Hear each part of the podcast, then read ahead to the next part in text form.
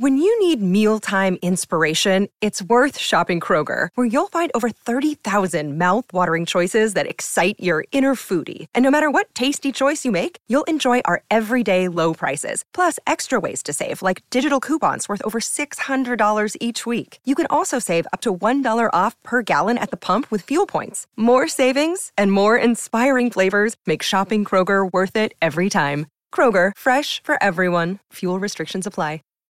Save big on brunch for mom, all in the Kroger app. Get 16 ounce packs of flavorful Angus 90% lean ground sirloin for $4.99 each with a digital coupon. Then buy two get two free on 12 packs of delicious Coca Cola, Pepsi, or 7UP, all with your card. Shop these deals at your local Kroger, less than five miles away. Or tap the screen now to download the Kroger app to save big today. Kroger, fresh for everyone. Prices and product availability subject to change. Restrictions apply. See site for details. Here we go.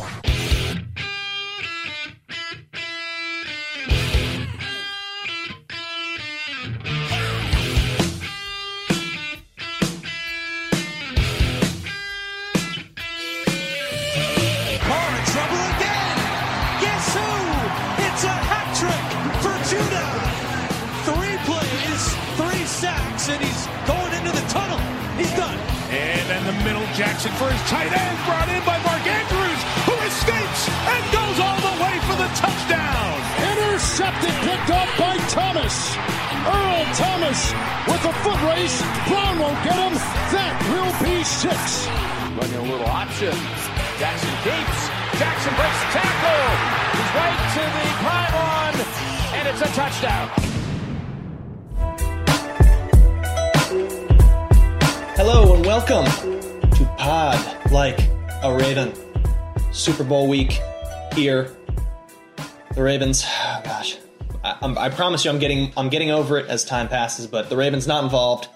But we're still going to bring it to you. We're going to cover some uh, some Pro Bowl stuff, some Super Bowl stuff, run through some fun Super Bowl prop bets. Spoiler alert: Tim has the best one, so we'll we'll let him get to that one. But before we get started, I am Antonio Barbera, excited to be with you, and I'm joined by the aforementioned Tim Horsey. Tim, how, how you doing this week?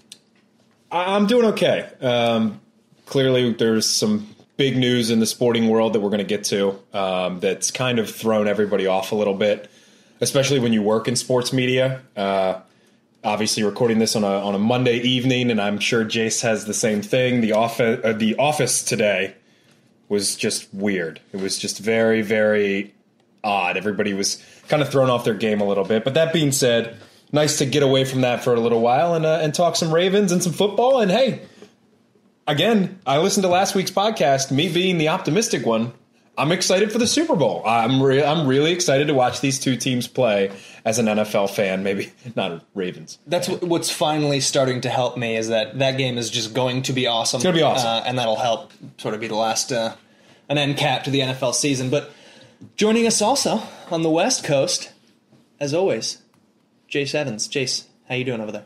Similar to Tim, it's been a, a very busy uh, few days. Um, but likewise, it's Super Bowl week. We got media night kicking off just hours away at this point. Um, and we'll get some great questions. Guillermo from Jimmy Kimmel Live will be there, sh- surely.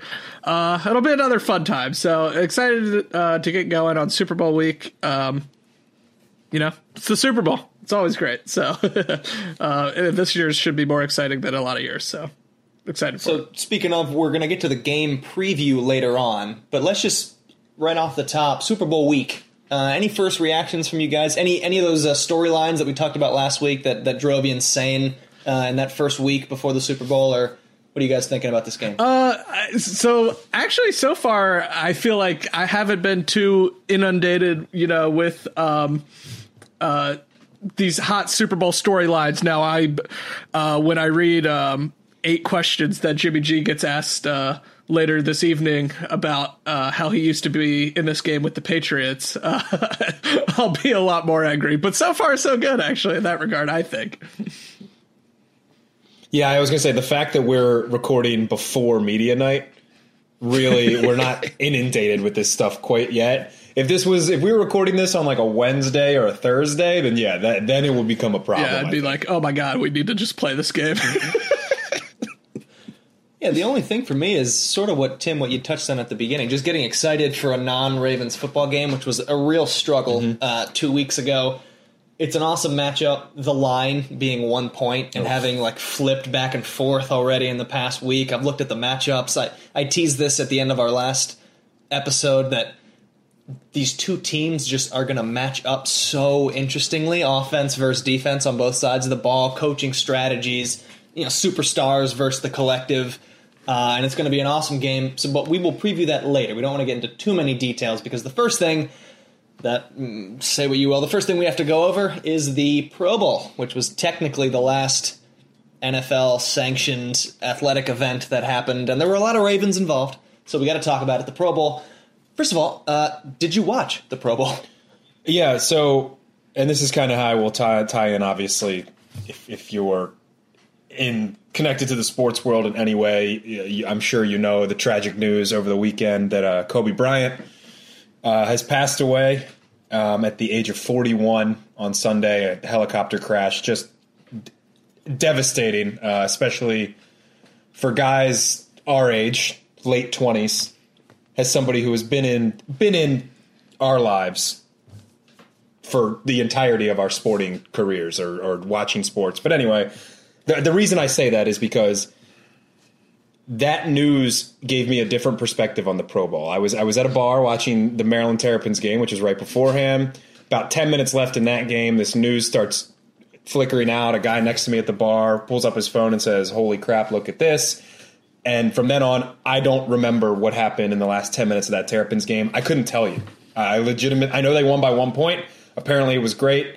I was paying for wings and beer to watch that game and could not tell you what happened because of this news. And and because of that, I was already going to watch the Pro Bowl because I wanted to at least, admittedly, have it on in the background so we could have a conversation. Um, if we didn't do this podcast, I probably wouldn't be watching it. Although it was a nice last chance to see Lamar. Um, but then I watched it full volume, pretty intently while doing some other work for my, for my job, um, just to kind of see how the commentators handled it. And I thought they did. Uh, Joe Tessitore and Booger McFarland, who we've made fun of plenty of times in this podcast, I thought they did a pretty admirable job, seeing as um, the gravity of the situation and the sheer shock that everybody was in. Um, so, so yes, I, long answer there, but yes, I did watch the Pro Bowl. Yeah, because of the Bryant news, um, as you guys know, also I'm a late sleeper, so that I was awake for about ten minutes when that broke, um, and uh, so I did not watch really much of the Pro Bowl outside of the last final seconds in the fourth quarter. Um, yeah, it was just a, I'm most surprised. Uh, Death Kobe Bryant. You know, the most surprised I've been by any sports news. So I kind of just ended up on Twitter for hours until I kind of went to work, just reading things and trying to figure out what was going on and stuff. So I admittedly did not watch uh, much, if any, of this game. So uh, we all, uh, in terms of what happened, I believe Antonio, you watched the most of this contest, so you might have to kind of enlighten us with uh, some takeaways. This man hosts a Ravens podcast, and he didn't watch the Pro Bowl, a very prestigious competition. Just tosses to his co-host to talk my, about my, the game. My five year streak or whatever it is of not watching the Pro Bowl lives on. Yeah, just just to wrap, you know, try to wrap up the, the Kobe Bryant thing and then talk about the, the Pro Bowl. It was, I mean, it's obviously it's devastating. It's it's crazy because, as you guys said, his guy was a presence in our lives from such a young age. Even the other people involved, I mean, his daughter being involved in the crash and, and everybody else on board, it was just un like it's. So I saw it after that Terps game had ended. They did not announce it during that game. So then it literally transitioned from the end of the Maryland game to the Pro Bowl, and all of a sudden this news was out. And so, yeah, I was watching the Pro Bowl, but as you said, Tim, just sort of distracted, uh, shocked. I think the players were distracted by it as well. This became a thing where, on almost whatever sporting event was happening at the time, slowly all these players and teams across different sports became aware of it, and it just became sort of this like you, you know, it's it's a bit of a cliche, but like the sports become secondary, and it seemed like they weren't even playing as hard as they would have. You know, they were asking players during the Pro Bowl on the sidelines what they thought of the news, which I thought was crazy. Yeah. They interviewed Drew Brees like during a drive, ask not he wasn't on the field obviously, but during a drive, asking him what he thought, which that aspect of coverage, Tim, I think is really tough because it's it's really what player is going to have the right things to say in that moment. I thought it was sort of putting him on the spot. Yeah, Or it- he's not going to say enough, basically. Sure. I, yeah, it's almost in a lose lose situation. And, and it's something, again, the, the legacy of Kobe Bryant and um, the in memoriam stuff. There's plenty of great podcasts out there to listen to. We're not gonna we're not gonna go too too deep into it, except for the fact that this this guy was such a transcendent figure and impacted such a generation of people. People that played with him, the guys that came up after him in every sport. You know, you saw the NBA guys. Everybody did again, another thing we're not going to debate. I don't. It's tough that they played those games yesterday after the news. I know the logistics would have made it difficult to cancel, but I think you find a way. Um, doing like the 24 second shot clock, shot clock violations at the beginning of the game to honor him. Trae Young of the Atlanta Hawks, a guy who idolized Kobe growing up, like I don't know, pretty much every player that's in the NBA right now, uh, switching his jersey number to number eight uh, for that night. It, some touching tributes. Um, the coverage of the Pro Bowl was very weird because it was on two different channels. It was on ABC and ESPN, and rather than cut one of those to do like a breaking news report, if you're if you're coming for the Pro Bowl, tune to ESPN. This is ABC special report. Kobe Bryant tragically passed away again, stuff we don't really have to get into because that's not the content of this podcast. I thought that was a little ridiculous, but you could see how tough it was on people. Lisa Salters, who was the sideline person, was crying asking these questions. Booger McFarland mentioned, as you mentioned, Kobe's daughter and and uh, another, at least one other child was in that plane crash as well, and they're d- talking about that as parents. And Tessitore cut him off and said, "I can't do that right now. I can't talk about this right now." It, it was tough to watch, and and you know, all of us went to journalism school at Maryland. We're all nerdy about this type of stuff. We like to fo- I, I really get into the broadcast of the game, the presentation of a game. You know, working in radio, I really turn to favor some guys rather than others. We've talked about guys like Dan Fouts, who we can't stand, you know, and guys that we really like, Kevin Harlan.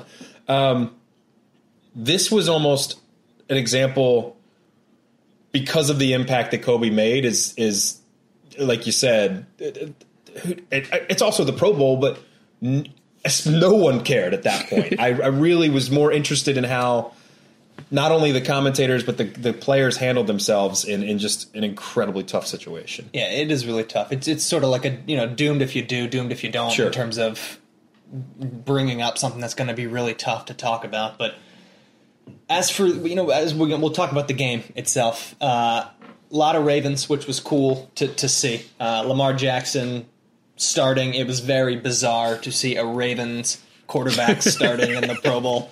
Uh, and it was also just sort of a microcosm of the season because I was just laughing. Uh, if you look at the box score after the fact, that Lamar was really just throwing the ball to Mark Andrews the whole time, uh, which is also something you don't see in the Pro Bowl because just you know why not try throwing to guys that you don't normally throw to because it's a meaningless game.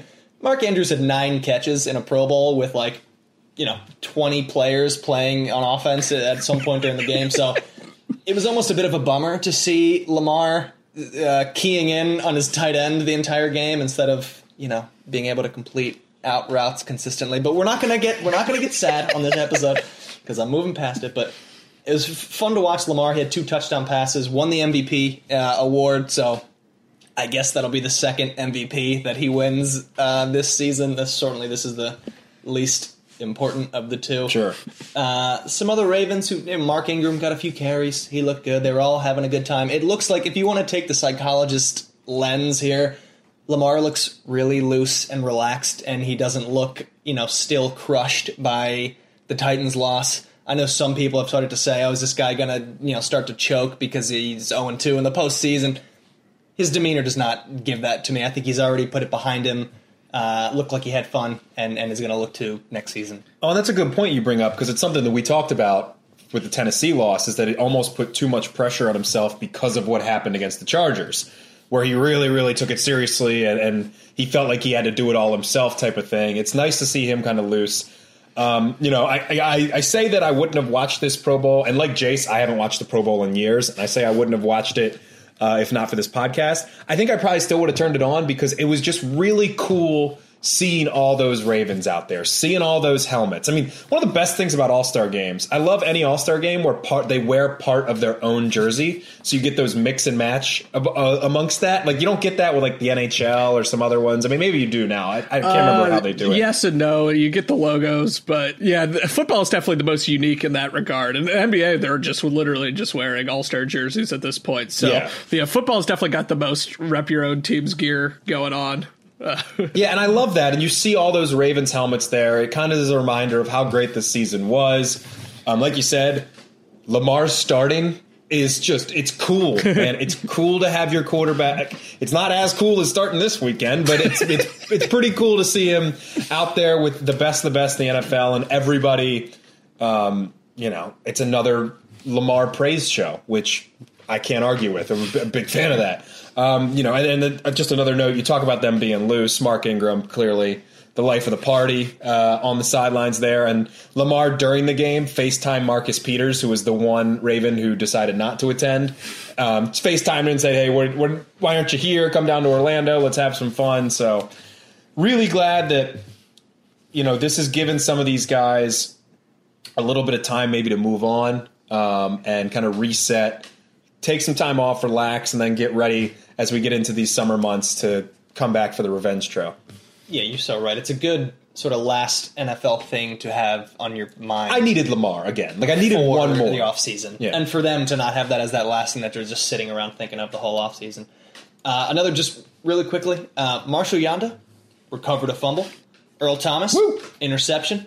Justin Tucker drilled a 50 yard field goal. I mean, just such a well represented uh, Go Ravens, Ravens. Ravens roster in, in, this in this wholly meaningless game, which. we're uh, a, a, little a little spoilers that we're not doing a what's bothering Jace, uh, but if we were doing a what's bothering Antonio, I would do a few minutes on uh, the Pro Bowl being a game at all because I've watched like bits and pieces every year. I've never watched the whole game but the tackling has just gotten it's not a football game. It's it's like an exhibition uh, where you run plays. It's like a walkthrough basically. There there are no tackles. There's nothing at all. The refs blow the whistle just whenever they feel like it not when there's an actual reason to blow the whistle to blow a play dead. I, it's kind of painful to watch in that respect uh, but I, you know there's no real saving play to this because these guys do not want to get beat well, up, and I and I get it. I'd say we're trending towards this game not existing, but it clearly still makes the NFL money, and as long as that happens, we're gonna like get like a progressively probably worse played football game from what it once was. So yeah, I that's part of why I just can never really get into it. Is you're just like, eh at least now it's not after the season. It is a little better, I think, being this weekend rather than uh, the week after the Super Bowl. That was really, I think, when it was fully meaningless. It's still meaningless, but uh, you know, but like Tim said, and you guys said, very exciting to actually have Ravens there this year that weren't CJ Mosley or like, you know, Morgan Cox. so it's good to be represented, and hopefully they're uh, they're not there next year. Last bit on the Pro Bowl, Tim. What do you have for us? I got a couple things. Um, I thought the there's a rule that you know, spoiler alert, I might disagree with you on a little bit. Uh, that they are trying to because you know kickoffs are going to be dead at some point. They weren't even in this game. Um, for onside kicks, they are they did this in the Pro Bowl. They might be implementing it based on what the rules committee decides in the offseason uh, for regular games. Instead of an onside kick, the score the team that just scored the touchdown or the three points or whatever it was, the scoring team is given the choice of allowing the opponent to take possession at its 25 yard line or keep the ball and go for a fourth and 15 play at their own 25. Now, the hilarious part of this, and we can debate whether we want this in, in normal NFL, the NFC did this Good old Kirk Cousins went out in the field. They said, We need the ball back. Let's try this fourth and 15 play, which basically counts as an onside kick. He was intercepted. Um, Kirk just going out in style, man. And AFC ran out the clock, and, and Lamar's boys were champions um, of the Pro Bowl, which I, means something, I guess.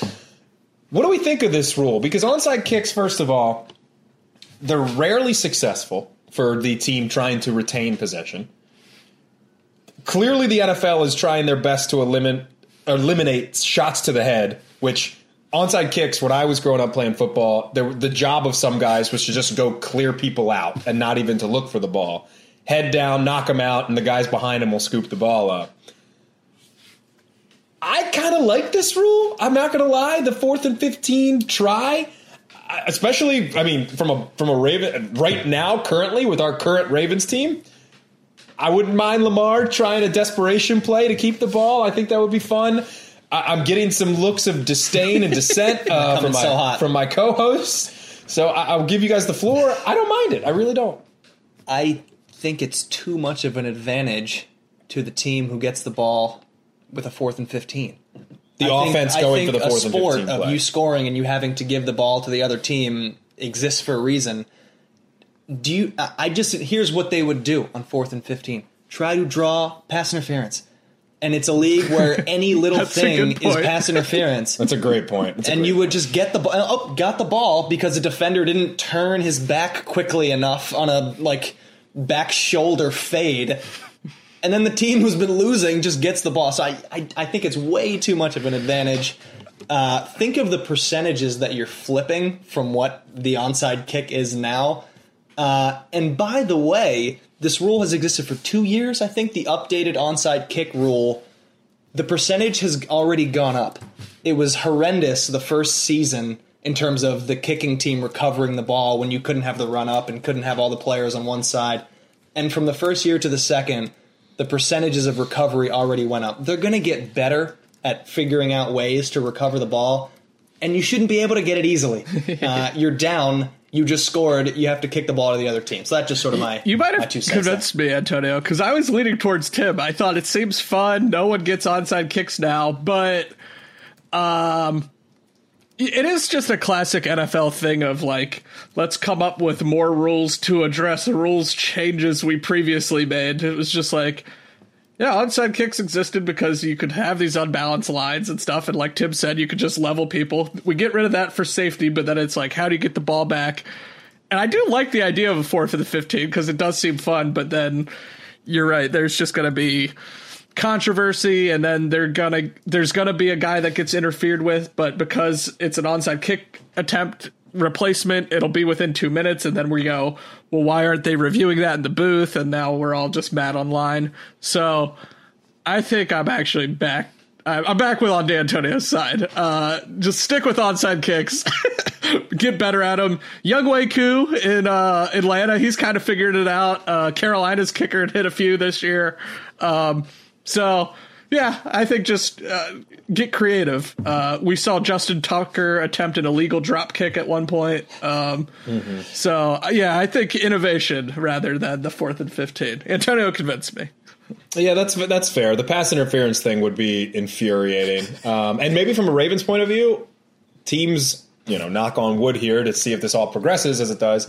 Teams are going to try and catch up to us most of the time. We're usually going to have a lead, so why give them that advantage? If you're looking at a pure Ravens point of view, so maybe I'm, I'm still I'm still going to go one way. I'm still going to go maybe implement it. Let's see if it works. But I can see the problems with it. Um, a couple other Ravens notes just to come out come out of this Pro Bowl, and not necessarily about the game, but two guys who were there that I think we should talk about a little bit before we get into our full Super Bowl preview and the best prop bet of all time. Um, Marshall Yanda has said that he will take his time to decide if he is retiring or not. Uh, obviously, heavily rumored that th- that was his last season. I've seen some articles that maybe that spitting incident with the defender from the Titans, who I don't even care to mention because he's not worth it, um, might have fired Yanda up, the old Iowa farm boy, that he wants to come back for some revenge. You could see that. Uh, we don't. I, I don't think we need to talk about Yanda's legacy or anything yet until he actually retires. We'll, we'll get to that when that happens. But how important do you think that would be for the Ravens, or how big of a quote addition do you think that would be for the Ravens if he stays? I think yes. Well, yeah. I mean, not that he he's obviously his choice, but I think it's a big problem if he leaves because, and I think you're just so young and inexperienced. We already have had concerns um, about you know Bradley Bozeman at times, who I should say apparently my grandparents met at church the other week and say he's a great guy. So shout out Bradley Bozeman. but uh uh you know, we had concerns with him and you know, Patrick Mekari got pushed around a little bit in that wild card game or in the divisional game. And, you know, Matt Skura is coming off of tearing literally everything in his knee, it sounds like. So who knows when he'll be good to go. And I believe he's also either a free agent or his contract's coming up soon. So I, I, it would be a huge loss, I think. And I think something he would have to address one way or the other in the draft. Like, I just don't think there's an internal replacement um, or you know you could go free agent route. So yeah, I think it'd be critical uh, if he leaves, but you know he's a legend, so whatever he wants to do, he's certainly given his all to this team. So yeah, I mean, I think it's a gig- it would be a gigantic issue, um, just because of what we saw happen in the last the last game that the Ravens played. All those issues that Tim that you had touched on in the offseason as the preview episode, preview episode sort of came to light uh, At the worst possible time. oh gosh, stay positive, stay positive. Um, and that is the weakness of the team is the offensive line. There's just so many unproven guys on the inside, specifically the interior of the line. And if he's gone, then you have sort of three spots that are questionable, you know, questionable spots. You're going to have to start paying the uh, like the Ronnie Stanley is going to come up. If you want to keep him, you're going to have to pay him. So like, how many of these linemen are you really going to pay big, big bucks? So would love to have Yanda another year. Yanda, if if you're listening out there, just just give us one more one more year, and you can try to get ring number two. Uh, another one, yeah, I'm kind of with you guys. You guys have said it all, so I'm not going to have to wax poetic about how important one of the best interior offensive linemen of all time is. Uh, I just thought it was an interesting thing that there's a little more hope because he said he's going to take his time to make his decision. Maybe he gets away from the game a bit, realizes, hey, I missed this, I'm going to come back. Um, another one, just real quickly, a guy who was at the Pro Bowl, uh, Matt Judon. It has been reported that, and this was come a couple days ago, something that we haven't really touched on, um, that I think deserves some consideration. Matt Judon obviously led the team in sacks, nine and a half, first Pro Bowl in his four year career. Adam Schefter, among others, is reporting that he is a candidate for Baltimore's franchise tag and then trade inquiries from other teams, a la Jadeveon Clowney uh, this past offseason with Houston, then to Seattle. Um, then Seattle promised him he wouldn't be franchised. They're most likely going to restructure his deal or he'll be a free agent uh, this offseason.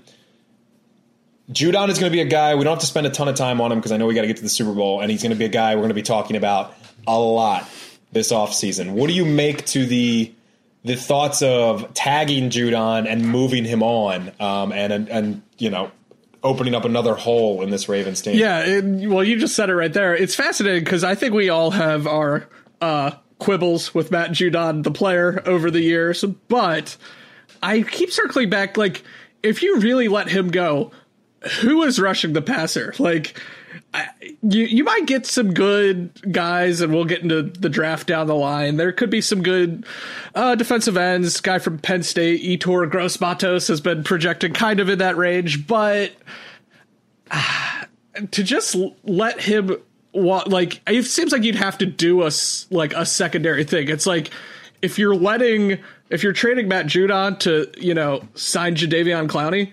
Um, maybe that's something you do but it seems like like you have to have a plan you can't just let you can't just trade this guy and then just be like we weren't great at rushing the passer so let's just get rid of the guy with nine sacks i, I, I this report clearly comes from somewhere, so who knows if it's his agent or the Ravens tried to, you know, gin up a market for him because maybe they don't want to commit long term to him, but they also like were like they learned from Za'Darius Smith. They're like, we got to get something for this guy. So uh, I don't know. It's really interesting that that report came out, and I, yeah, as you said, we'll be talking about this. I'm sure several weeks this offseason.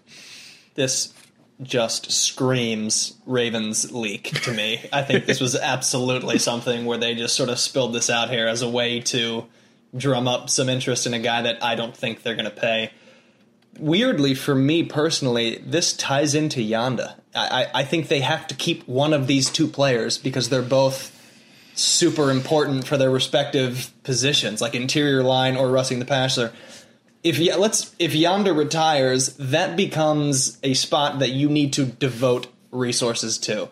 And if that's the case, then you got to keep. You can't have another set of you know another position that needs to get more than one player to fill the role. Uh, whereas the other way around, if Yanda stays a year, I'm very okay with Judon leaving, and then you just address the pass rush uh, for this season as something that they have to address. Yeah, I think you wonder if Wink Martindale famously blitzing over 50% of the time was his system, which I'm all for it, or if it's because of the lack of options outside of Judon. I mean, guys like Tyus Bowser and Sack Daddy Ferguson showed up a little bit, um, and you expect those guys to make leaps next season, but not as a premier number one pass rush type of guy. Um, the only other point on this I'll make is that um, I lamented Matthew Judon before the start of this year. I was not a fan whatsoever. I thought he was incredibly overrated. And part of the reason was because of the bonehead penalties and the stupid mistakes he would make. Those got cut out of his game. The question is is that maturity or is that a man playing for a contract? Because as soon as he gets paid, all that stuff could come back up. Um, I, I, don't I don't know the answer to that question. That's why guys like DeCosta get paid the big bucks to make these tough decisions. Um, but it'll be it'll be interesting. I'm I'm kind of with you, Judon. I think everybody from the outside is looking and saying, "Oh my god, don't let him go. We won't have a pass rush. Don't let him go. We won't have a pass rush." Internally, I think the Ravens don't evaluate that way. They evaluate what is he worth and is he going to get just way overpaid on the market. This is how they do it all the time. They let guys go, even if it seems like that's going to make uh, that spot incredibly weak. They let guys go if, if they don't meet the market evaluation, uh, and pass rushers come at a premium. Judon's going to get paid by somebody this offseason. My gut says it's not the Baltimore Ravens, but I'm sure down the line we'll be talking about that more later. Any other uh, NFL uh, Ravens related news and notes, Tim? No, I think that's it from me. That's it. Let, we should get to the big game, man. Let's get to the big game. Got a couple of small things to go over before that, as we as we do every week. The random Raven. We're going to do this one a little earlier in the in the episode, um, and it's maybe because I picked a pretty hard one. Uh, you know, we've done several players now. We're getting a bit deeper, uh, deep cuts into the random Raven. So this player's a doozy, but I'm going to try to give just as much information as I can for, for you guys, and then we'll answer it at the end of the episode. So, first of all, I was inspired to choose this season's team from a tweet by our very own Jace T. Evans. Uh-oh. He tweeted a video of Jamal. he tweeted a video, a very safe video of Jamal Lewis's uh. 2,000 yard rushing season, and it was. I, I agree with you, Jace an awesome video. Yeah. Everybody go to Jace Evans' Twitter account to find. Uh, it's like Jamal Lewis narrating his 2,000 yard season. It's, it's part of the uh, NFL Throwback. We'll do these things they call throwback originals occasionally. A lot of times their channels just kind of old game highlights, but this was uh, kind of old highlights accompanied with Jamal just kind of talking about them. It was really cool. We just retweeted it at Pod Like a Raven as well, if you'd like to look that up. So, with that tweet, I was inspired by this, and this isn't too difficult. It's the 2003 Oh. Ravens season. God. And I looked at this player, and this random Raven was a oh boy was a wide receiver on that team. That's already a lot of information. Gonna say that- And I'm going to tell you why it's a lot of information. This could be like 50 guys, though. this player Yeah. in this season, and I will give more information on him, but I just got to get this is incredible to me. This player was the number two wide receiver on the 2003 Ravens and only started five games. now, you may ask, Antonio, how is that possible? The Ravens in 2003, with Jamal Lewis rushing for over 2,000 yards, only started one wide receiver the vast majority of their games. They played two tight ends, a fullback, a running back, Yeah! and one wide receiver. So as a result, this number two wide receiver only started five games and only caught 31 passes. God. However, he led the team in touchdown receptions that year with six.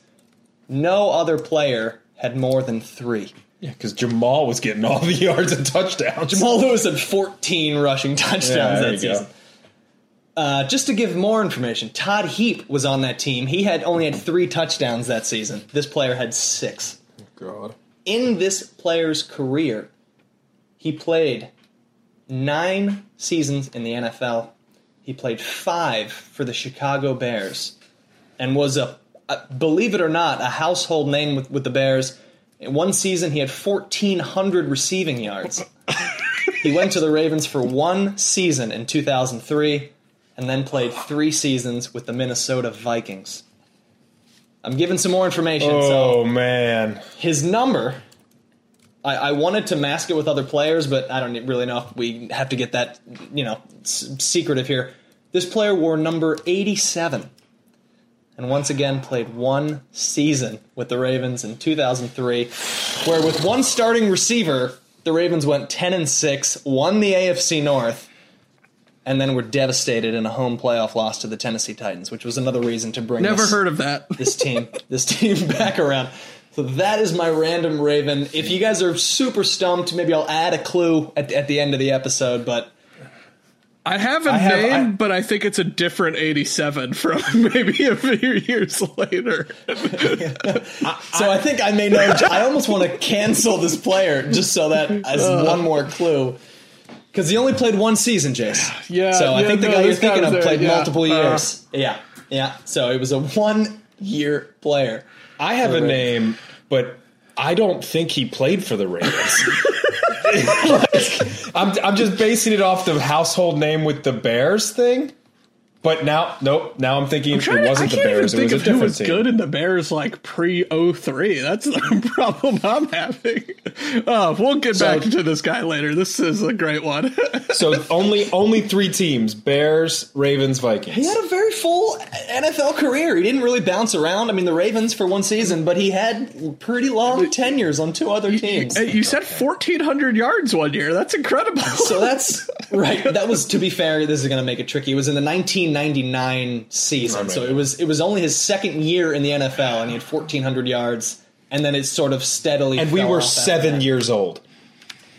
Yeah. So It's a random Raven. It's a deep cut. I'm not expecting you guys to get it, but it was too good of a name to pass Okay. up. He then left the Ravens and caught eight touchdowns, five touchdowns, and four. this guy was just just a red zone, a red zone target, and it's a super yeah, you're gonna have random. To, you're gonna have to think of another clue. But no. So for now, we'll move on. The next segment that we were going to do, this is where we would do our "What's Bothering Jace," uh, but we got a great listener email, and so we're going to address it. And it's what's bothering the reader this week. The I should say the listener, not the reader. What's bothering the listener? And this is from our very own Chris Main. Chris, thank you for listening to Very own, to- as he's part of the Pod Like Yeah, Raven family. yeah. Thanks for- all thanks of our listeners listening. are part of the family. thanks for submitting uh, just a really hot question. Uh, and I'm going to read it here quickly. And then, uh, frankly, I think I was the only one of the three of us that really dug into the question. So I'm going to provide my response to you, Chris. And I'm going to, unfortunately, I'm going to disagree with you, but I'm going to respectfully tell you why I disagree. So here is Chris's question. The scenario: A team is down by a field goal within field goal range, field goal range, with the clock under a minute, and are in a fourth and manageable situation. Teams seem to routinely take the safe choice and take the field goal in order to force overtime and leave it up to a coin toss to determine who gets the ball, only to lose during the opening drive. You trust a coin flip and potentially your defense that got you in this position to begin with more than you trust your team who currently has possession of the ball. Every time a team goes for the field goal, I hope that they lose on the opening drive just to further reinforce the idea of going for it on fourth and manageable when the game could be on the line. Going for it on fourth down has become the savvy and statistically backed decision, but if you really believed in yourself and your coaching ability, you should know that your team can get the job done when their backs are against the wall. It seems that more and more teams that elect to go for the game tying field goal instead of the win then lose the coin toss and do not even get a chance to possess the ball. The question Are you for or against the decision to take it into overtime with a field goal when your team is driving with time expiring and they are left with a fourth and manageable? Don't trust the Chris's final line. Don't trust the coin or your defense. Audit the Fed. go for the touchdown. Words to live by by Chris Main. Chris, thank you for that email. You know, we, we love all all emails from you guys. If you have other questions about game situations, please bring them up. Chris, I'm going to give you the reasons why I disagree with you that these teams should, in fact, I think they should, in fact, be kicking the game tying field goal. Or at least this is why they do it, as opposed to try to win it there. Number one, the human element. Coaches will avoid making mistakes that will make them look bad. I guarantee you that is an issue in the NFL outside of maybe three of the longest tenured coaches. When a coach is presented with option A, almost certainly tie the game, and B, potentially lose, they will choose the tie to protect themselves and their job. Guarantee. Mm-hmm.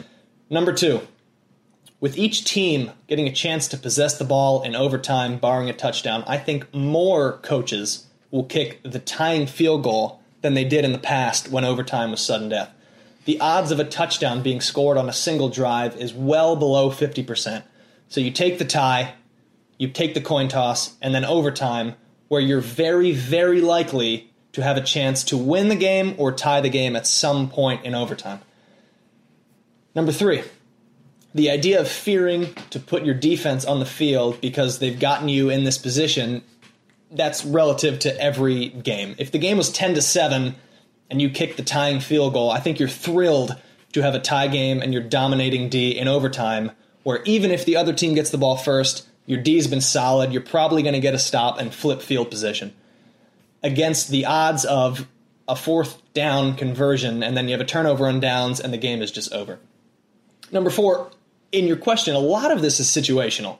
Fourth and inches from the five yard line down by three is very different from fourth and 15 from the 25 yard line.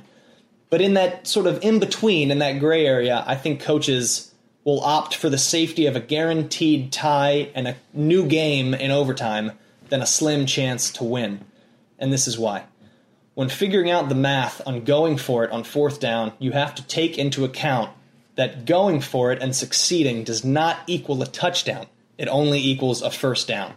So you're now looking at maybe get a first down versus almost guaranteed to tie the game, which looks pretty clear to me. And fourth down and seven from the 20 yard line, I'm taking the field goal as opposed to maybe getting a first down, and then you're in the same exact situation where you still have to try to score a touchdown with under a minute.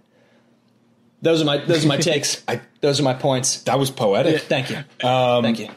I would I would only add a couple things. Um, the situational thing. First of all, I don't think he mentions that the defense is really good. I know you you put that in there in your. The only thing is trusting your defense when they got you in that situation. Well, when they got Which, you in that situation, meaning that you're down. I, I guess what he said. Right. So, and, and, and, that your defense did negatively. Yes. That's how I read that. Yeah, yeah, yeah. Okay. But if it's a low scoring game, they haven't played poorly. True, true, true. Well. Okay, sorry. I must have missed that point from yeah, you. Yeah. Um, yeah, I mean, this is all situational. Um, first of all, field goal kickers have never been worse. so that might be a that reason is. for going for it. Why trust the kicker when he's going to, you know, hit, hit a chip shot wide left and then you're screwed? Um, I think depends on who the coach is. The analytics will tell you to always go for it on fourth down. John Harbaugh now analytics super fan number one, um, or you get a guy like Jason the Clapper Garrett who doesn't have a job anymore finally because he was too um, conservative all of the time. Not having a job, you mean offensive coordinator for the New York Giants, sir? I meant I meant head coaching job, but yeah, I, that's wild to Just me. Good luck, Daniel Jones. Clapping clap. furiously when Daniel Jones gets strip sacked for the third time by Chase Young in a Redskins Giants game next year. Pretty much. Um, I th- I think this is one of those things, and it sounds stupid, but this is not why they play it on paper or via email questions. It all depends on the moment. It really depends on the situation. It depends on how your quarterback's been playing all day. It depends on who you have back there. If you got Brady, old Brady, um, if you got you know Russell Wilson, Lamar Jackson, Patty Mahomes, maybe you're trusting that guy and just saying screw it. If you have job security, if your team is very good or you have a big contract and you and you know that the front office, the owner, uh, the, the organization trusts you to make these calls, maybe you go for it instead. Um, I hate to be kind of the cop out answer, but the reason I can't answer this definitively is there are so many factors the, the human element, not just the keeping my job, but maybe I need to be more of a risk taker. Maybe this is a must win game for us. You know, maybe this is to get into the playoffs or to win the division, whatever it is. Um, I think there's too many factors at bay to to really determine a definitive yes or no. I, I the reason why most people don't go for it, if that's your question, I think Antonio's point number one is the big point is the human element because a lot of guys. I mean, I talk about job security. There's very few people in the NFL in its entirety that have any job security. Uh, so most of them, yeah, are looking to save their own skin, as it were. Yeah, that's exactly what I. Uh, cause, well, a I have always thought about just kicking the field goal because I'm a coward and uh, have been scarred by Ravens teams that also have Justin Tucker. So I'm like, well, he'll make it. Um, but I I completely agree with you. It's a fascinating kind of case study and just sort of um, you know like coach. Uh, just coach brain and how the idea of winning games is kind of in competition a little bit with keeping your job like it makes sense on paper i think to like what chris is saying to like be aggressive and go for the win but then you know the kind of media age we live in that doesn't work and then everyone rips him on social media when he said you could have extended the game but you cost your team the game by trying to go for the win and then like you said tim coach, you're the first guy fired. You know, they always say NFL you can a little more, but they always say you can't fire the players. Uh, and so, uh, you know, the coach and the GM are often uh, not on the same page because they're both trying to preserve their own jobs. And so I think that, yeah, just leads to really conservative by the book. Like you kind of said, you see bad teams at the end of the season, unless you're Bill Callahan. Um, uh, interim coach of Chris's beloved Redskins that uh, you know you see like Jon Gruden went for the win in the final seconds against went for the two point in the final seconds of uh, Oakland's game against the Broncos. That wouldn't have changed anything. So it's it's very strange that coaches don't get aggressive until after it's too late in the year. But yeah, it's all seems seemingly just a kind of exercise in self preservation. The last thing I'll bring up, just to further add possible situations very quickly. If there's a minute left and the clock is stopped and you decide to kick the field goal to tie the game and the other team has three timeouts left, the odds of them then being able to drive down the field and kick another field sure. goal in that minute to win becomes even. So I think a lot of it even depends on how many timeouts does the team that's currently ahead have when you have to make this decision. There's so many things to go into it, but for me the biggest one ends up being that even even if you succeed you don't have a touchdown, you only have a first down. Chris, thank you for that email. Please send us other situations. We'd love to uh, to dive into these, and, and maybe we'll uh, I'll, I'll, we'll pawn this off, and we'll have somebody else uh, take the lead on this situational NFL problem. Uh, but now we have something more important to talk about, and that's the Super Bowl. That's 49ers against the Chiefs in Miami. Guys, let's just dive right in. Who wants to Who wants to take uh, opening thoughts on the Super Bowl? This game is going to be awesome. From an NFL fan's point of view, you got this hard nosed defense, front four that you talk about not having to blitz over 50% of the time. It's the 49ers because they can just send that mean front four at you, chasing the defending MVP until Lamar gets crowned. Patrick Mahomes, who is on fire right now ever since uh, being injured. On the other side of the ball, you've got this brilliant running scheme that the 49ers have made running the ball sexy again, I guess, like the Baltimore Ravens this year is one of the main narratives coming out of this season. Um, George Kittle, a beast, not only catching the ball but blocking. If just just watch 85 go after dudes on that defensive line for the Chiefs. He is going to be a monster all game. Um, I, am just the Chiefs' defense kind of resurgent. Um, Dee Ford, actually, he's on the other team now. I keep forgetting that he's not on the Chiefs anymore. He, he's going to be in this game. Um, Terrell Suggs, obviously, for the Chiefs.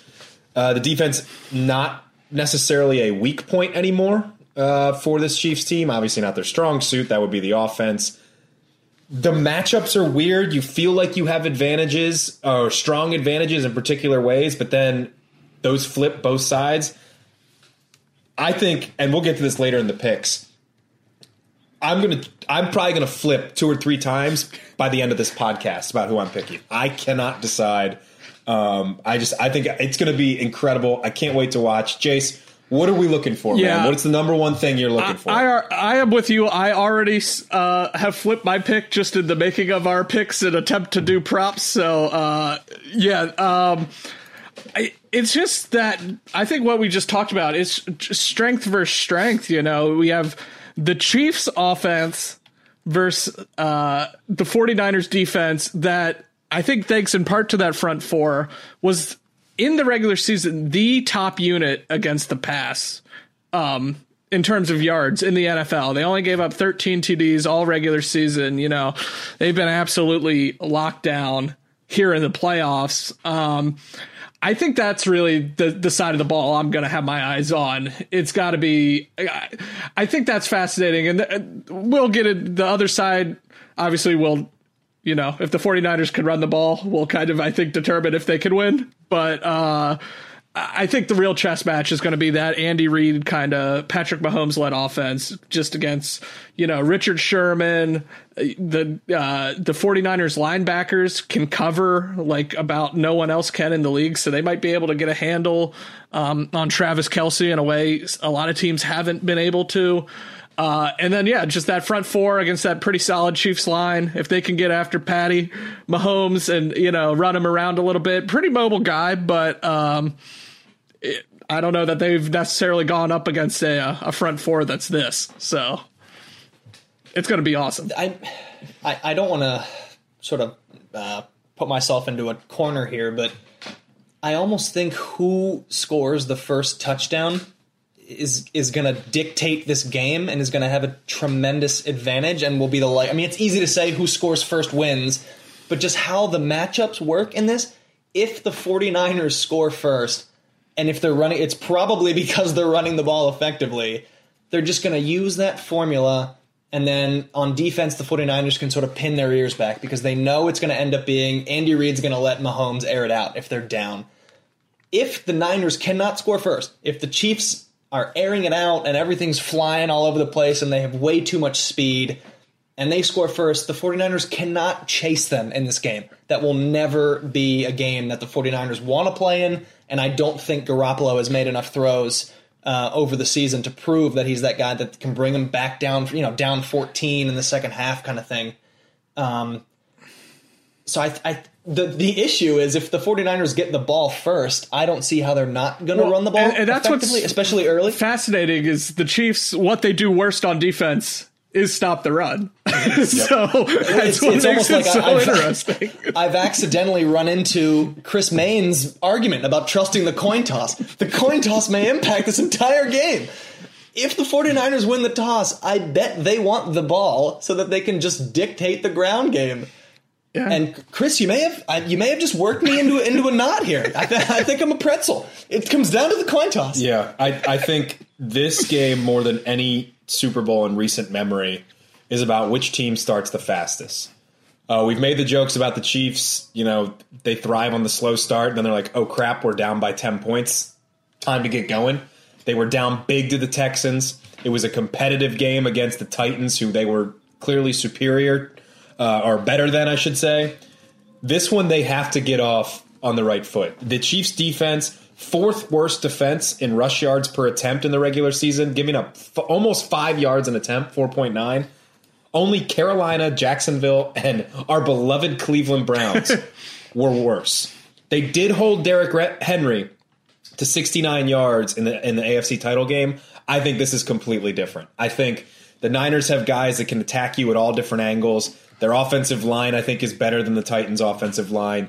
They do different things to confuse you. It's not just they're going to run Henry up the gut and you're going to have to try and stop him. You're you're going to have to be attentive to different guys. Um, you know, three different running backs there. If Tevin Coleman's playing, uh, apologies, I'm not too sure what his status is, but if he's if he's any sort of healthy, I'm, I bet he's going to play with Breida and uh, Mostert as well. Um, they do things with like Deebo Samuel getting balls on end arounds. It's weird because in my head, I see the game plan working out for the Niners. But the problem with this game is that I agree with you, Antonio. It almost has to work to their game plan entirely for them to win this game. There are there are a lot more different. There are a lot diff, a lot of different scripts. Excuse me. Of this game, a lot of different ways this plays out where the Chiefs win. Chiefs are down 15, and then all of a sudden they're just gunning the ball, and for some reason the Niners defense can't stop Patty Mahomes. Like when when Patty Mahomes is Patty Mahomes, I don't care who you are out there, you're not going to stop him. But I'm almost more confident in the Niners game plan. And I think Shanahan has learned the 28 3 lead. It's a storyline we're going to talk about. when he was the offensive coordinator for the Falcons, he blew that game because he did not trust the run game at all. Now he has completely revamped his run game to this completely unique and new style. And he doesn't necessarily trust his quarterback. I think he's going to know that if he gets any sort of a lead, the best way to win this game is to trust that run game. Even if even if there's a couple times when they only get two, three yards and it's not the big chunks, I think he's going to be patient and be able to work, um, be able to work that defense for the Chiefs, be able to work that clock as well. But like you said, Antonio, that all goes out the window if the Chiefs go up two touchdowns early. I think they'll, I think they'll stay consistent to the run game, but the more that ticks down, the more that ticks down. You have to trust you have to trust uh, Jimmy Garoppolo to make a play, and I don't know if I believe that he will. And, and yeah, he's who the game I think hinges on. He had some big moments. The game uh, for the 49ers in the Super Bowl, they had that uh, the comeback against the Cardinals kind of late in the year. Um, he uh, was another good one for him, but yeah, the game hinges on because I've I'm exactly with you guys. I've gone back and forth on this 10 times and I started I want the 49ers to win so bad. I want them to just go out and run and run and run. But I don't know even though the Chiefs run defense isn't like great. It seems simplistic. I think it just comes down to it's the Super Bowl, who has the better quarterback, and I think the Chiefs kind of have a decided advantage. And I'm with you guys. I kept just when I initially wrote down, I had the 49ers, but the same thing. It just seems like there's more scenarios where the Chiefs win and that um, they're better. And the Chiefs' pass defense pretty solid. Uh, we talked about Honey Badger. Um, I believe Tim, you uh, were talking about him uh, last week. Um, And so if they have to get into a pass, yeah, that's where they're in trouble. And it like we said, it's fascinating. It's strength versus strength versus strength versus strength, kind of uh, through up and down, and weakness against weakness, uh, sort of throughout this game. And uh, it, it'll kind of just be who cracks. But I think I just keep circling back to the Chiefs have Patrick Mahomes and the 49ers don't. And I think that might just be enough. Jace, I mean, and Tim, you both have flipped back and forth, as you said. So have I. Different days about who I liked. Mm-hmm. My my one, I was about to say my final thought. My like penultimate thought on this game was, well, Chiefs offense versus 49ers defense should be a ball game, and 49ers offense against the Chiefs defense, the 49ers have a clear advantage. Yep. So with that, I, I was thinking, well, that I, you know, with without me deciding, there's my pick. It's it's clearly in front of me that the 49ers should win this game because their advantage, you know, quote unquote advantage, seems wider than the Chiefs' advantage offensively.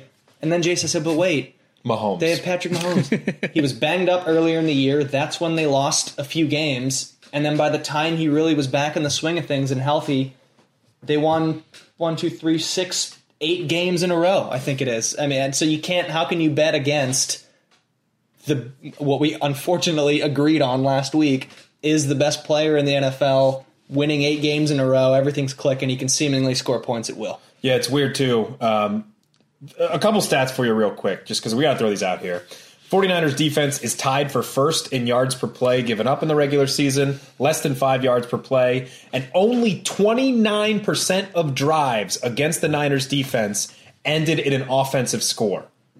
Less than a third of the drives ended in an offensive score. That's that's three points, that's six points, that's whatever you want. That's third best in the league. Again, Patty Mahomes is a different animal, but that defense is is incredible. And I think if they can limit him enough, if they if if Richard Sherman and the guys on the back end can cover the Olympic sprinters that are the wide receivers for the Kansas City Chiefs, then I think that they'll be okay. We'll have to see. Um, real quickly, too, another thing is the coaching. We talked about Shanahan. Andy Reid, an absolute legend, a Hall of Famer in my opinion, especially if Bill the Chin Cowher gets in now, which doesn't make any sense to me, but different topic. Does Andy Reid screw this up? I, it, he's known to do it. I think it's it's a it's a bad narrative. I don't think it's necessarily completely true, but his clock management is isn't always the best. And against a team that all they want to do is manage the clock in the 49ers, that could come up big on Sunday. Yes, uh, one of these coaches is getting uh, talk about storylines we won't like out of the Super Bowl. One of these coaches is going to really be. Uh, you know, crucified for their Super Bowl because it's either Shanahan Yeah. loses the Super Bowl and also has 28 3. Uh, and we still talk about how he's just a daddy's boy, kind of, even though he's a 40 year old man. And, uh, um, or yeah, Andy Reid loses again. Uh, I fully expect Andy Reid is possible of screwing it up, Tim. Uh, he has, I mean, he's a 60 year old guy who hasn't proven in his over 20 years as a head coach now that he's figured out clock management in a meaningful way. Um, so there's definitely, I think, room for that to uh, occur. what I think is, and I just thought about this, the way that a clear way I could see the 49ers winning this game, and it just, the more I look at it, the more I'm uh, freaking out. Yeah. This game looks a lot like the Super Bowl in 2014, and I don't know the number of the Super Bowl, but the one I'm talking about is Broncos against the Seahawks. Oh. The Peyton Manning Denver Broncos offense was this high flying machine that could score on anybody, put gigantic points, and then they went against a really, really, really good defense that also had Richard Sherman on it. and they basically got punched in the mouth by a defense that was better than everybody thought it was. The Seahawks ran the ball, they had Marshawn Lynch, uh, ground and pound, and then their defense did the rest against a like just overwhelmed potent offense of the Denver Broncos, and the Broncos got blown out in that game, forty-three to eight. But guess what? Seattle scored first in that game, and that's what dictated that whole game. Frankly, that the Broncos then were just chasing against a really good defense. So, boy. I, I want to put money on the coin toss. Is there any? as we're going to pivot to prop bets here in a second, but I want to bet on uh, whoever wins the coin toss There's, wins uh, this game there's because I think probably certainly scores. some prop bet you can place on that in uh, international waters, perhaps. So you know what? Unless you guys and feel free to keep sprinkling in, you know, game, you know, other aspects of this game. But let's get into uh, some of these prop bets. We we sent some links around a very long lists of prop bets. Some are fun, some are just run of the mill, uh, and we're gonna run through a few of them. Um, we've each done three, so I'm gonna do two real quick that are just sort of the standard ones, uh, and I'm gonna save my sort of random one. So we'll each do our two in-game prop bets. Uh, and my first one is just MVP. Mahomes is plus 105. I think it's crazy that you're getting money. I mean, I know obviously a lot of players can win MVP, but if the Chiefs win, there's only one player that's going to get it, and that's Mahomes. If the 49ers win, there's three or four guys that could legitimately get it. So just on that math alone, with this game being so tight, uh, I think there's an advantage there to pick the guy on one of the teams who's definitely going to win if that team wins it. And then my other one, uh, Kittle. Is it George Kittle? Is it Greg Kittle? It's George Kittle. Dan Kittle. It's George Kittle. George Kittle, listen, I think he's very good, but the line for him for receiving yards is 70 and a half. Ooh. And if you go under 70 and a half, you're getting plus, again, it's plus 105. I think he catches six, seven balls, and I think he ends up in like the 50, 60 yards.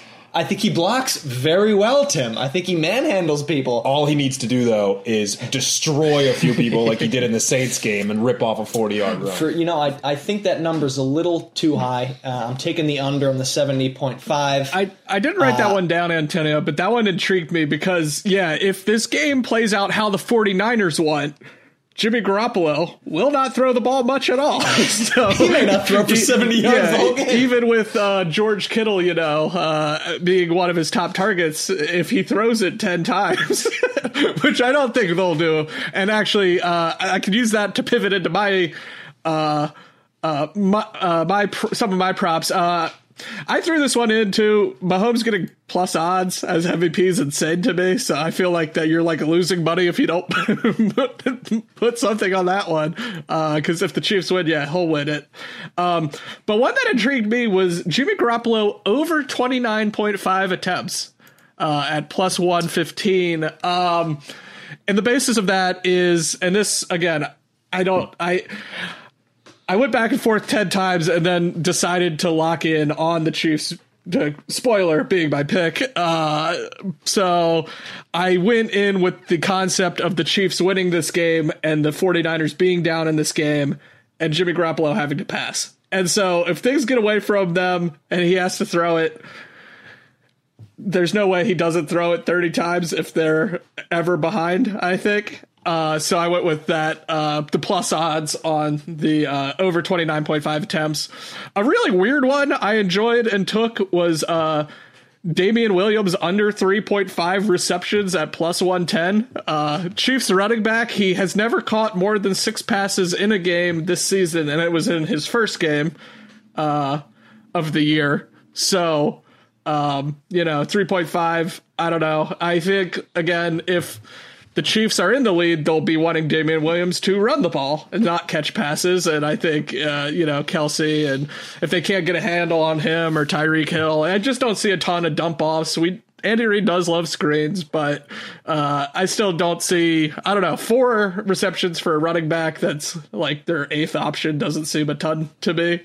Um, and then just uh, the final one that intrigued me was uh, Raheem Mostert longest rush under 14 and a half yards at plus 110. And now this is again based on that's a long run. Uh, you know, you really have to bust one even if you're even if they have success running the ball, he might not have a run longer than, you know, 11 yards sometimes like and this is also based on even if he breaks through. We got the honey badger swarming, as uh, Tim was talking about last week, put wrapping him up before he could get to 15 yards. so um, this was just an intriguing one. This one I think is the least likely to happen, probably, but. Uh, um, it was also one that I enjoyed, so I went with it, and it was interesting to me. And it kind of plays into my concept of if the 49ers are behind, they might have to abandon the run to some degree, or the Chiefs might be able to key on it more. Um, so I went with that one. Yeah, yours are all very much the situation of this this going to the Chiefs' plan. Yeah, if it action. doesn't, um, yeah, yeah. Jason's losing a lot of fake money. yeah, mine, money mine I have I have two on the field, and then I have a quick one off the field, and then uh, the best one off the field. Okay. um, will San Fran have a rushing TD? Yes is minus one fifty, which means you have to lay one fifty to get hundred, but I still don't think that's long enough odds for them to have a rushing TD uh, in this game at all against this Chiefs defense. It, which weird to me is the Chiefs getting a rushing TD, TD, yes, is minus 230. So they think that's more likely than San Fran getting a rushing TD, which maybe I read this wrong. That makes absolutely no sense to me. Rather than laying 150 to win 100, you'd have to lay 230 to win 100. That just seems crazy to me. You've cracked something here, Tim. When San Fran is the much better rushing team. I, I guess they think the Chiefs are going to be down at the one and definitely get a touchdown that way. The only thing I can think of is the possibility of Mahomes running for a touchdown I, v Garoppolo, but that's I still agree with you. That that's yes, seems seems wrong. It's, it's very weird. Gotta um, make a call. My second one, total sacks by the 49ers, over two and a half is plus 130. I think I think they'll get after Mahomes a little bit. I, I think he's going to be kind of running for his life a little bit. Now, he's hard to bring down. So, two and a half, three sacks, right there on that line. That's why this is Vegas. Um, but the under, or the, I should say, the under two and a half is minus 150. So, they think that's more likely to happen. But the over plus 130, I don't think that's too bad. Um, I would do that. And then, real quickly, I'll mention this one. Who will the Super Bowl MVP mention first in his speech? Uh, the favorite is teammates at plus 125. God at plus 250. Say, give me God at plus 250. family or family member at plus 700. The city at plus 500. His coach at plus 500. The owner at plus 1400. Um, and does not mention any of them at plus 550, which is the most hilarious one that he just doesn't mention any any of these people that definitely helped him throughout the way. Um, he just gets up there I and think- says, "Wow, I really worked hard to get here, didn't I?" pretty much it, it, it is it is who he mentions first. So it's not that they're not included in. So it. I have a question there. If Garoppolo wins it and mentions Shanahan's dad, is that a family member? Is that a coach? that doesn't count. That's plus 550. Is that an owner? I'd like to thank Mike Shanahan. For teaching his son how to coach me in this big game. And then we've teased my other one. So before I do that, do you want to do yours? Yeah, I'll do my other. I got a, I got two. Uh, I'm cheating a little bit by adding another one, but two quick ones here. I mean, the odds on this first one are bad, but it just seems too obvious. Uh, will Joe Buck or Troy Aikman say the word Patriots? Yes. Oh, yeah. They're going to say the word Patriots when they talk about Shanahan's 28 to 3 Yep. Meltdown. That's going to be discussed. Yes is minus 270. I think it's guaranteed. Still going to win money. Yeah. Uh, you know, and then my other one, I did a little bit of research on this one, uh, Tim and Jace. Damien Williams, first rushing attempt, more or less than four yards.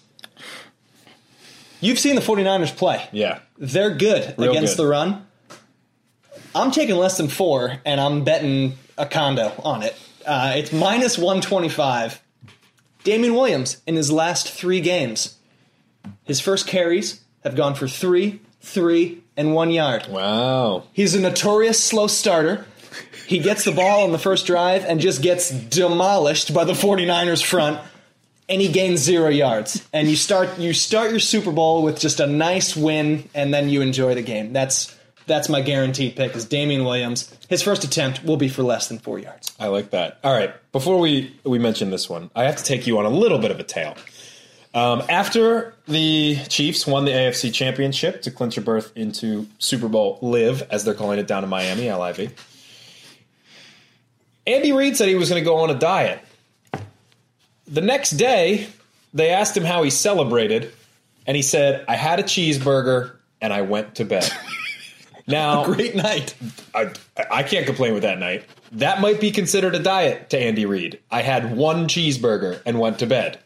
Maybe there's usually multiple. Maybe he was lying about the diet. I mean, look at the guy. Uh, first of all, I hope he wears shorts, by the way, on the sideline too. That should be another prop bet.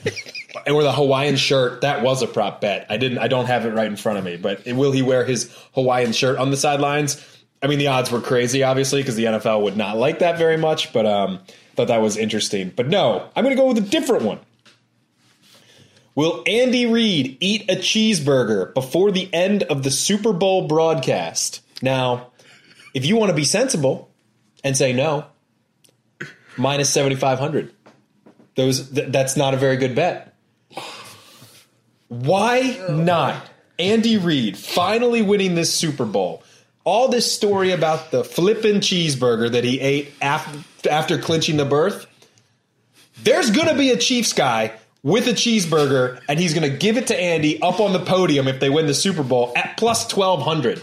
That means you bet 100, you win $1,200 by betting 100. Stealing. That's stealing money. If you think the Chiefs are going to win, put a fiver on Andy Reid chowing down on a Big Mac before the end of the broadcast. That's key. Not the end of the Now, game. Tim, what does that mean when they say end of the broadcast? End of the broadcast means all the way up the celebrations, the maybe some locker room stuff, post game interviews, Gatorade baths, all that fun stuff. Will Andy Reid consume a cheeseburger before the end of that at plus twelve hundred, folks? I am giving you money if you think the Chiefs are going to win. I uh, Now, I got a question, Tim. What if it's uh, what if it's a plant based burger and they surprise them? If Burger King does a sponsored bit, Impossible with that, Burger? uh, with the, exactly, and uh, it's actually not. Uh, it's not an official cheeseburger. Is, is that a win or a loss? That's for them? offensive. first of It's all. offensive. Do you think Andy wouldn't be able to tell? Well, they he's not like any of those. He's not like any of those idiots in the commercial. They're like, "Oh, this tastes like a real burger." And that's a man who knows his cheeseburger. Yeah. He's going to be like, "What is this garbage? Just give me a real one." Okay. Okay.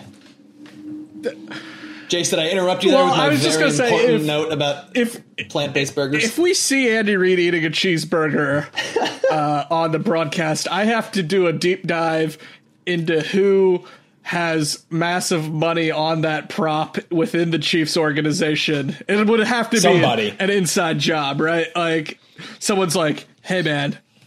If we five hundred bucks, we give this cheeseburger to Andy.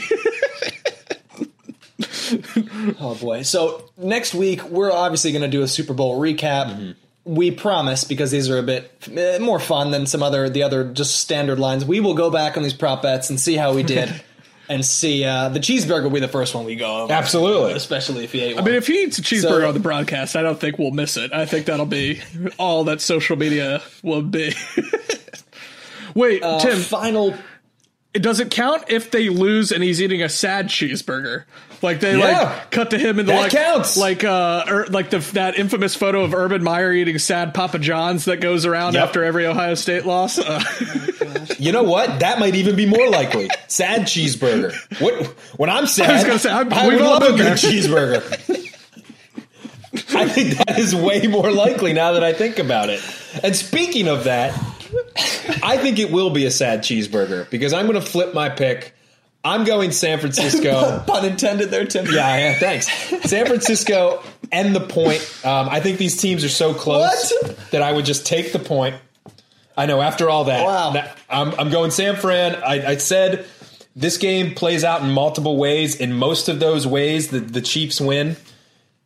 Something in my gut is telling me that it's going to go the way of the 49ers. And as much as I would love to see Andy Reid win a Super Bowl, as much as I would love to see Patty Mahomes lift it and then maybe get a little lax in the offseason, maybe go party. Um, so the Baltimore Ravens could kind of slide in there. I'm picking San Francisco plus one. Please do not bet on that. Bet on the cheeseburger. Do not bet on that because by the time the game rolls around, I might be having a fiver on the Chiefs instead. yeah, I I'm sticking with the Chiefs. I, my gut, I want the I want my gut says the 49ers, but I, the more I think on it, the more I just lean towards the Chiefs. I think it's the safe bet. I think they're I think they are the better team, mostly on the basis of Patrick Mahomes. But it should be fascinating, I'm very excited to see um, how it plays out. It's bizarre to me that I think the 49ers are the better team. I think the Chiefs have the better player, and I think the Chiefs' speed is just going to be too much. For That the was 40 I the uh, we didn't talk about their weapons a ton, but that was another thing. I so many guys on the outside, on the inside, you know, on the sidelines. So many weapons, so much speed, and I think that ends up being too much for the 49ers and too much for Garoppolo to to overcome, frankly. So I'm taking the Chiefs minus one. The last thing we got to go over is this random raven. oh boy, I'm going to go through these clues one more time. I, probably the, the toughest random raven, but I thought for Super Bowl week, deep cut on this guy. So this random raven was the number two wide receiver on the 2003 Baltimore Ravens. Ravens went 10 and 6, won the North that year. Jamal Lewis rushed for over 2,000 yards. I'll add in some more information. Travis Taylor was the number one receiver on that team. He started all 16 games. And this number two receiver only started five games because the Ravens so often that year ran a one receiver, two tight end, plus a fullback and a running back set, which in today's NFL would be sort of ridiculous. This wide receiver, whose number was 87, played nine years in the NFL, but only one for the Ravens in 2003. Five seasons first with the Chicago Bears, where in one year he had 1,400 receiving yards. After the Ravens, he played three years with the Minnesota Vikings. In 2003, with the Ravens, this receiver led the team in touchdown receptions with six. Now I'm seeing some head scratching, so I'm going to add a clue here just for fun. And I hope I may go too far, but this is just the only random thing I could think of, and it's about as random as you can get. This wide receiver's last name features very prominently in a Simon and Garfunkel song. And I'm gonna oh, leave, a few. So that seems to have clued in one of the names, but we need both. We need both here for the random Raven. Oh. Do I need to keep filling the airtime to stall? No, as, as no. the- All right, I'll, I'll go. I will go. Marcus Robinson. Marcus sounds Yes. right. I don't. I don't have a first name. Uh, if you want to know the names I'd write, written down, the guy I think you think uh, that I thought it was, I know that phrase was confusing, was Demetrius Williamson. Uh, but Will, Williams, Williams. Demetrius Williams. I, I'm combining him with someone, right? I think there was. Oh, I'm combining him with I think Troy Williamson, which was a Vikings Yes. wide receiver around the same time. Demetrius Williams, and then the other name I wrote down was Darnell Dinkins, which I, just, I was like, that can't possibly be right. I had I had so my two real quick before the Robinson clue. I had Devard Darling. Oh. if anybody remembers it. I almost picked him this week. I almost picked him. And and then because I couldn't think and I, I got my teams mixed up. I thought he started in Chicago when he actually started in Carolina and then went to Chicago. And maybe the Ravens were in there in between. I didn't know it. Was Muhsin That's what I kept thinking, but I was like, I can't remember him. I was like, I would remember him on the Ravens. Yeah, exactly. That's what I was thinking. but yeah, I think Um, Tim's so right. It sounds like Marcus. I think Marcus Robinson. Marcus the. Robinson? The song by Simon and Garfunkel is Mrs. Robinson. Yeah. The wide receiver is Marcus Robinson. Congratulations, Wow. Tim. This wide receiver caught 31 passes on a team that had, oh boy, Kyle Boller and Anthony Wright as the quarterbacks that season. Uh, and then I think immediately after that, they realized that they A, needed more weapons, more receivers, and B, they needed a better quarterback. Lamont Brightful was on was this that team. team. Marcus Robinson. 10 what wins. A, what a pull. Somehow, how did I pull the two guys who wore 87 consecutively after him, but not him? Demetrius Williams Yeah, I mean, I'll give you credit. Darnell Demetrius Dinkins? Williams played multiple seasons. That's the only thing I'll say. And that Marcus Robinson was that classic one year, uh, one year deal kind of guy. But Tim, that's a snipe Thank you. with Marcus Robinson. It is really funny on Pro Football Reference. You're not kidding. They list the offensive starters: two tight ends, one wide receiver. That's it. They don't even list him as a starter in this. That's crazy. Uh, what an and era with that of Ravens lineup- football that was. Jamal Lewis still rushed for 2,000 yards. Yep. Seemingly, they had 11 guys in the box. Didn't with matter. That lineup didn't, matter.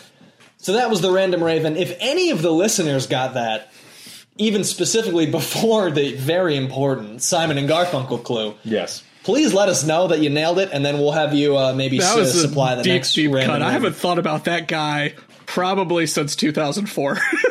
like the year after he left the team. So that's uh, that's going to do it for us. Jason and I picking the Chiefs in the Super Bowl. Tim taking the 49ers. It's going to be an awesome game. We will be back next week. We're going to recap that game.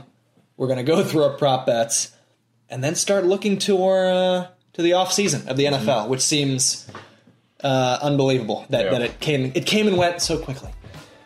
For Tim Horsey and Jace Evans, I'm Antonio Barbera. Thanks for listening to a very fun episode of Pod Like a Raven. We will see you all next week.